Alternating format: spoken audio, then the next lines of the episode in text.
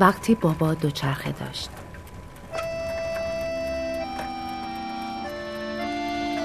نویسنده سیامک احمدی.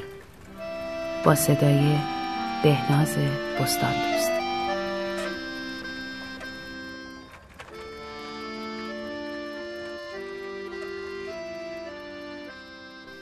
وقتی بابا دوچرخه داشت با دوچرخهش این طرف آن طرف می‌رفت.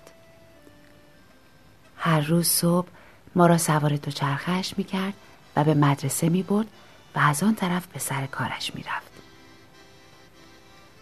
حتی گاهی اوقات به ما اجازه می‌داد که به تنهایی سوار دوچرخهش شویم و خود او از پشت سر مراقب ما بود.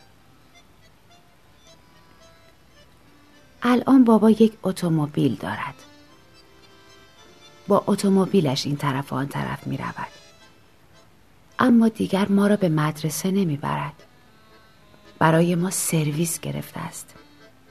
او می گوید من وقت اینجور کارا رو ندارم.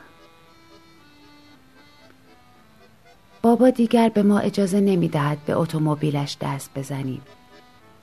چه برسد به اینکه سوارش شویم. گاهی وقتا با خود می گوییم کاش بابا هیچ وقت هواپیما نخره